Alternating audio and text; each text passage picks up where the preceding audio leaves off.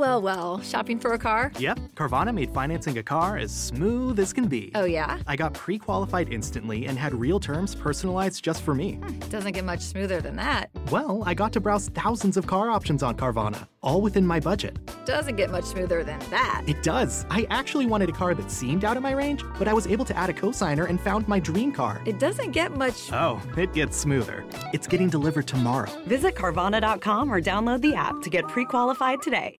Buongiorno a tutti, è per me un piacere intervenire oggi su di un argomento a cui mi dedico da diverso tempo, ovvero la trasformazione digitale della medicina.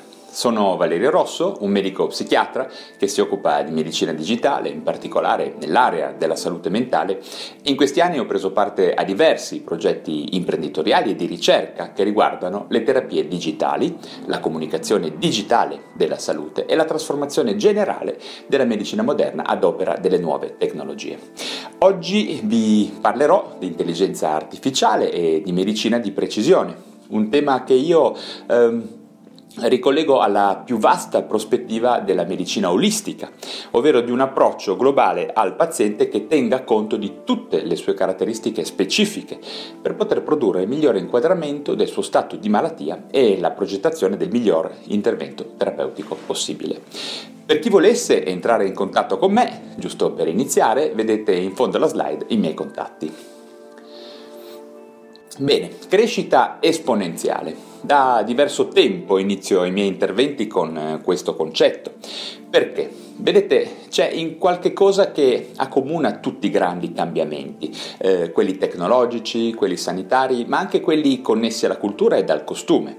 È un dato storico facilmente verificabile che nelle grandi trasformazioni culturali abbiamo un periodo in cui a parlare, ad esempio, di rivoluzione digitale in medicina sono solo i super esperti, magari quelli un po' visionari, ma poi di colpo le cose cambiano. È una miscela di consapevolezza, interessi economici e oggettivi vantaggi per le comunità collimano tra loro e generano la diffusione improvvisa, travolgendo quello che sino a poco prima era considerato lo standard in un dato campo. Intelligenza artificiale e medicina di precisione in questi ultimi anni sono in fase di crescita esponenziale, come indicano il numero crescente di pubblicazioni scientifiche e gli investimenti economici reali in quest'area della salute. Oggi quindi eh, risponderò a diverse domande a riguardo, in particolare che cosa sono l'intelligenza artificiale e la medicina di precisione, perché sono così connesse tra di loro, perché si stanno sviluppando proprio in questi ultimi anni? E infine quali vantaggi ci saranno per i pazienti, domanda molto importante. È chiaro che questo mio intervento dovrà essere per forza molto generale, visto che ha lo scopo di introdurre e di semplificare dei concetti oggettivamente piuttosto complessi. Ma andiamo avanti. Allora, il mondo è stato cambiato dalla rivoluzione digitale, come tutti noi sappiamo, e chi non è stato pronto a governare il cambiamento lo ha subito. Vedete questa slide? Eh, Spotify, Netflix, i giornali, i libri, le banche, la politica, le relazioni tra esseri umani, il modo in cui, viaggia- in cui viaggiamo o facciamo incontri, tutto si è trasformato all'improvviso, spazzando via letteralmente i vecchi standard, i precedenti paradigmi a cui eravamo abituati. Noi operatori sanitari siamo in una situazione simile proprio adesso, in questi anni. Pochi di noi si stanno organizzando per implementare le proprie competenze, per prendere parte attivamente a questo processo di trasformazione che inevitabilmente cambierà il modo in cui lavoreremo. Tutto questo in poco tempo, anche se questo potrebbe appunto anche non piacerci. Infatti, come vedete, la trasformazione digitale della medicina è già iniziata e proseguirà eh, in ogni modo, come vediamo da tutte le aziende che stanno in questo momento investendo in questo campo. Il valore stimato di 300 miliardi di dollari del mercato dell'intelligenza artificiale in sanità ci indica chiaramente che le cose andranno avanti e nessuno chiederà più di tanto il permesso alla classe medica. La rivoluzione digitale degli ultimi 25 anni non ha chiesto il permesso a nessuno, è il risultato appunto, lo conosciamo tutti, l'abbiamo visto nella slide precedente. Ma la medicina non è Netflix o Uber e come in politica e in ambito economico ci sono aspetti etici di primaria importanza che potremo gestire soltanto se collaboreremo a questa trasformazione e questo sarà molto importante. Come dico spesso, o ci occuperemo direttamente di governare il cambiamento digitale della medicina, oppure rischieremo di subirlo sul piano clinico, di ricerca e, lo ripeto, soprattutto sul piano etico. Questo significa in poche parole che tutti noi che lavoriamo in sanità dovremmo come minimo sviluppare delle competenze trasversali adeguate per poter prendere parte attivamente al dialogo in corso. Bene, eh, dopo questa premessa che io ritengo molto importante, ecco i primi punti che voglio chiarire quindi. Che cos'è l'intelligenza artificiale? Possono le macchine fare le stesse cose che fa un medico? Perché queste tecnologie si sono sviluppate soltanto adesso? Le macchine, eh, ormai lo sappiamo, possono fare molte cose che anche noi umani facciamo, con il vantaggio di farlo in alcuni casi in maniera più veloce ed efficiente ma eh, molte persone pensano ancora all'intelligenza artificiale in un modo un pochino troppo fantascientifico, ovvero pensano a quello che si riferisce intelligenza artificiale generale, non so se avete presente HAL 9000 di 2001 di Sia nello spazio.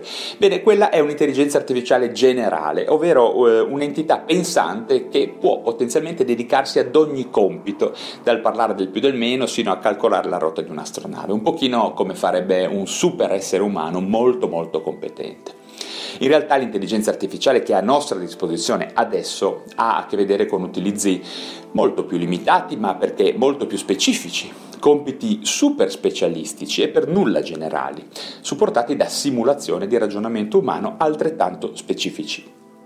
Eh, basati sulla possibilità di apprendere da grandi flussi di dati, ovvero sul concetto che tramite la presentazione di big data, dati eterogenei e po- poco organizzati, un concetto molto eh, in, di voga in questo periodo di cui si parla molto, un sistema digitale è appunto in grado di astrarre degli schemi, di classificare, di proporre delle interpretazioni che possono aiutare a capire fenomeni complessi come ad esempio quelli che osserviamo nei sistemi biologici e nelle malattie. Eh, in medicina ci sono specializzazioni che sono molto adatte ad essere aiutate dall'intelligenza artificiale. Mm, la radiologia e l'anatomia patologica, nei loro aspetti diagnostici legati al riconoscimento di forme, sono davvero un ottimo campo di azione dell'intelligenza artificiale, ma anche la psichiatria che come vedremo a sorpresa si può giovare enormemente dell'analisi del comportamento, del linguaggio e di molti altri parametri che non possono ad oggi essere oggettivati da un operatore umano. Ci sono varie tipologie di intelligenza artificiale, come vedete nella slide, che si basano su varie metodologie. Eh, abbiamo, per parlare in termini molto generali, le, la regressione, ad esempio la clusterizzazione, le reti bayesiani, le funzioni polinomiali, sino ad arrivare poi ai moderni concetti di machine learning e deep learning. Questo è appunto il campo generale dell'intelligenza artificiale, ma machine learning e deep learning sono quelli che più di altri aiuteranno lo sviluppo della medicina di precisione. Il machine learning e il deep learning sono sottoinsiemi quindi specifici di intelligenza artificiale che si basano sul concetto di apprendimento tramite reti neuronali a diversi livelli di complessità, di profondità, come si dice. Il termine deep learning proprio a questo si riferisce. Ecco quindi spiegato anche il perché questi sottoinsiemi di intelligenza artificiale si sono sviluppati soltanto oggi, perché solo da circa una decina di anni sono disponibili flussi di dati, appunto i cosiddetti big data, che permettono di istruire in diversi campi i sistemi di intelligenza artificiale, dal marketing all'economia, alla meteorologia e sino ad arrivare alla medicina. Ok, ed ecco che veniamo al concetto di medicina di precisione ovvero di un approccio al paziente che per diventare concreto nella pratica clinica quotidiana si deve avvalere della raccolta e dell'analisi di grosse quantità di dati che provengono da cartelle cliniche elettroniche, dall'immagine digitale, eh, dalla genetica e dalle discipline della proteomica, della trascritomica e della metabolomica, che sono concetti e aree di interesse molto attuali. Come potete ovviamente immaginare, non tutte queste rilevazioni sono attualmente disponibili nella pratica clinica quotidiana e non sono facilmente eh, implementabili dai medici, ma le prospettive sono reali, concrete e permetteranno di definire ogni caso clinico come unico, anche se assimilabile a un gruppo di riferimento a cui ci si, eh, si dedicherà per estrapolare poi eh, gli stati di malattia specifici. Come potete ben immaginare, la crescita esponenziale di variabili cliniche relative a un dato paziente rende le caratteristiche specifiche degli operatori sanitari umani poco efficaci nell'analizzarle ed è proprio qui che entra in gioco le, diciamo, l'alleanza con alcune forme di intelligenza artificiale, diciamo il deep learning in particolare, che possono estrapolare strutture significative dai flussi di dati per definire lo stato di malattia di un paziente specifico. Eh, ma c'è di più. Abbiamo infatti eh, altre importantissime fonti di dati di grande valore medico-sanitario. Sto parlando di una nuova area di studio che merita un discorso a parte, ovvero la fenotipizzazione digitale del paziente. Ma di cosa si tratta? Ecco, vediamo questa slide. Qui entra in campo anche la mia disciplina specifica, ovvero la salute mentale, le neuroscienze, che da sempre ha una carenza intrinseca di dati strumentali oggettivi per definire le persone e il loro disagio mentale, il loro comportamento, la, come declinano diciamo, la loro psicologia nel mondo reale. Eh, che cos'è dunque questo digital phenotyping e perché è così importante per la medicina di precisione? La paternità del termine digital phenotype è contesa tra vari ricercatori, tra cui eh, quello che vedete nella slide, Jukka-Pekka Onnela, che ha definito in realtà prima di altri questo campo di studi multidisciplinare come la quantificazione momento per momento eh, del fenotipo umano a livello individuale usando i dati che provengono da dispositivi digitali personali, tipicamente uno smartphone, lo smartwatch, certi digitali, smartband o vari oggetti della eh, Internet of Things o Internet of Medical Things, cioè eh, Internet delle cose e Internet delle cose applicato specificatamente alla medicina.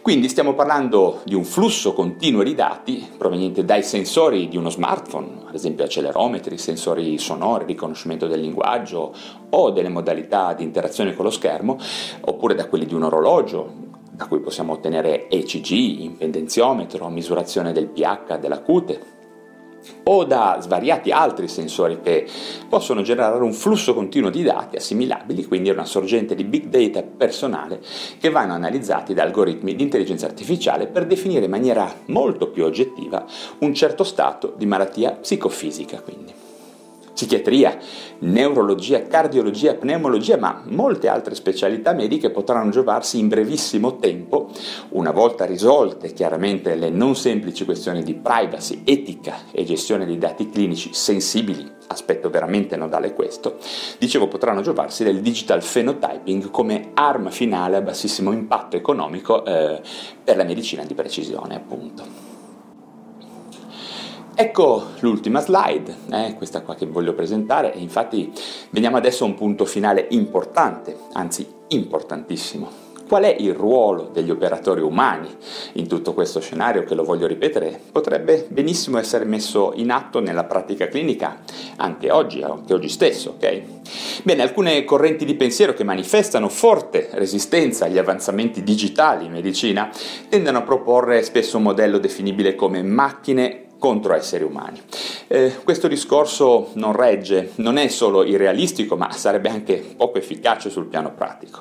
Ci sono alcune funzioni degli esseri umani che per davvero molti anni non saranno replicabili o sostituibili facilmente, come ad esempio la creatività, l'empatia o la competenza relazionale stessa, che veramente dovrebbe essere una delle caratteristiche chiave del lavoro del medico.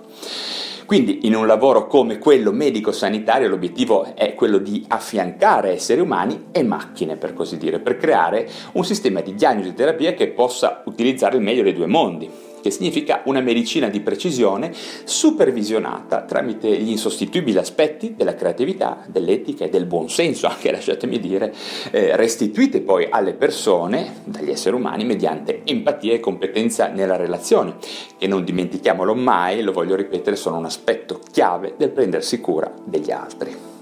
E le macchine su questo possono farci ben poco. Bene, questo nuovo modo di lavorare in cui gli umani sono aiutati dalle macchine nell'analisi di nuove categorie di dati clinici viene definito medicina aumentata. E come c'è stato il fonendoscopio, poi i raggi X, la risonanza e via di seguito, sino ad arrivare ad un algoritmo che, lo voglio ripetere, non si sostituisce al medico ma analizza flussi di dati clinici impossibili da interpretare per noi umani e che ci verranno in aiuto per diagnosticare meglio e trattare meglio sulla base delle caratteristiche specifiche di ogni individuo. Quindi voglio dire, l'algoritmo diventerà semplicemente un altro strumento che potrà eh, aiutare gli operatori sanitari nel loro preziosissimo lavoro di, insieme agli altri esseri umani e ai pazienti. Bene, eh, direi che ho finito, grazie davvero per la vostra attenzione e se siete interessati a questi argomenti e alle neuroscienze vi invito a seguirmi sui miei canali social e concludo con un caro saluto da Valerio Rosso.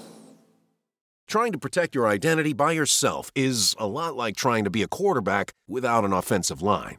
LifeLock alerts you to blindside threats you may miss on your own, even if you're monitoring your credit. If a threat happens to get through, a dedicated US-based restoration specialist is there to help. Join now and save up to 25% your first year at lifelock.com slash aware. That's lifelock.com slash aware to save 25%. LifeLock. Identity theft protection starts here.